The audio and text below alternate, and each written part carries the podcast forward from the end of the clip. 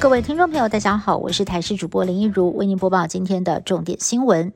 健身教练张玉明不满女友提分手，就徒手将人勒毙，一审遭判处无期徒刑。但是高等法院二审的时候，认为嫌犯具有悔意、无期徒刑等假释年纪太大等理由，改判他十五年的有期徒刑，这让家属无法接受，发文痛批嫌犯根本毫无悔意。对此，高等法院解释，不是根据假释规定而去量刑，而是根据嫌犯的犯罪态度。以及司法鉴定结果，才做出这样的判决。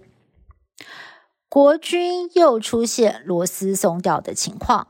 这是陆军八军团步兵一一七旅有四名官兵载运了五万多发，大约是五十箱的空弹壳前往左营角库，但是其中一箱在途中掉落，直到被民众发现送到警察局，才发现遗失了弹药箱。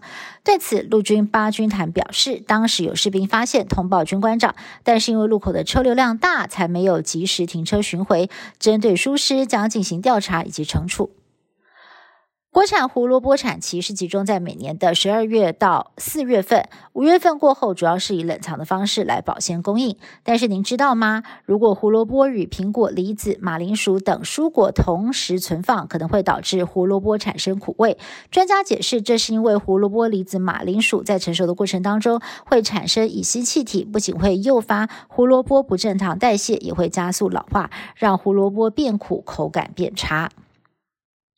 名人士王丹被指控九年前在美国对年仅十九岁的学生性骚扰，受害人等不到王丹的道歉，七号来到北检正式对他提告。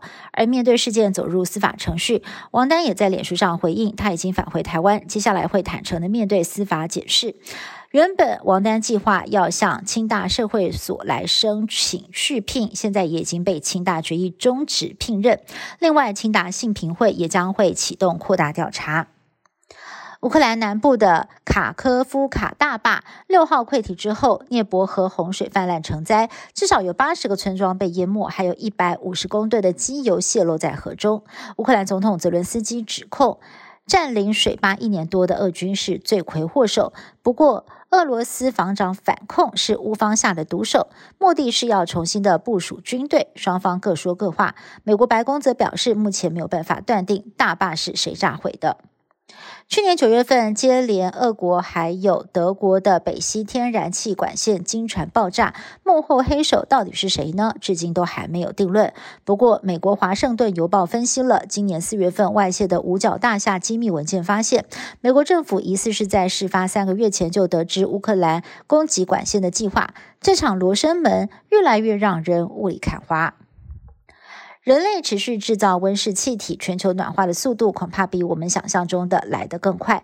最新的研究显示，最快在二零三零年代，北极海冰就可能在每年夏季九月份全面融化、短暂消失。要等到秋天气温降低了，才会重新结冰。时间点比原本预期的提早十年发生。以上新闻是台新闻部制作，感谢您的收听。更多新闻内容，请您持续锁定台视各节新闻以及台视新闻 YouTube 频道。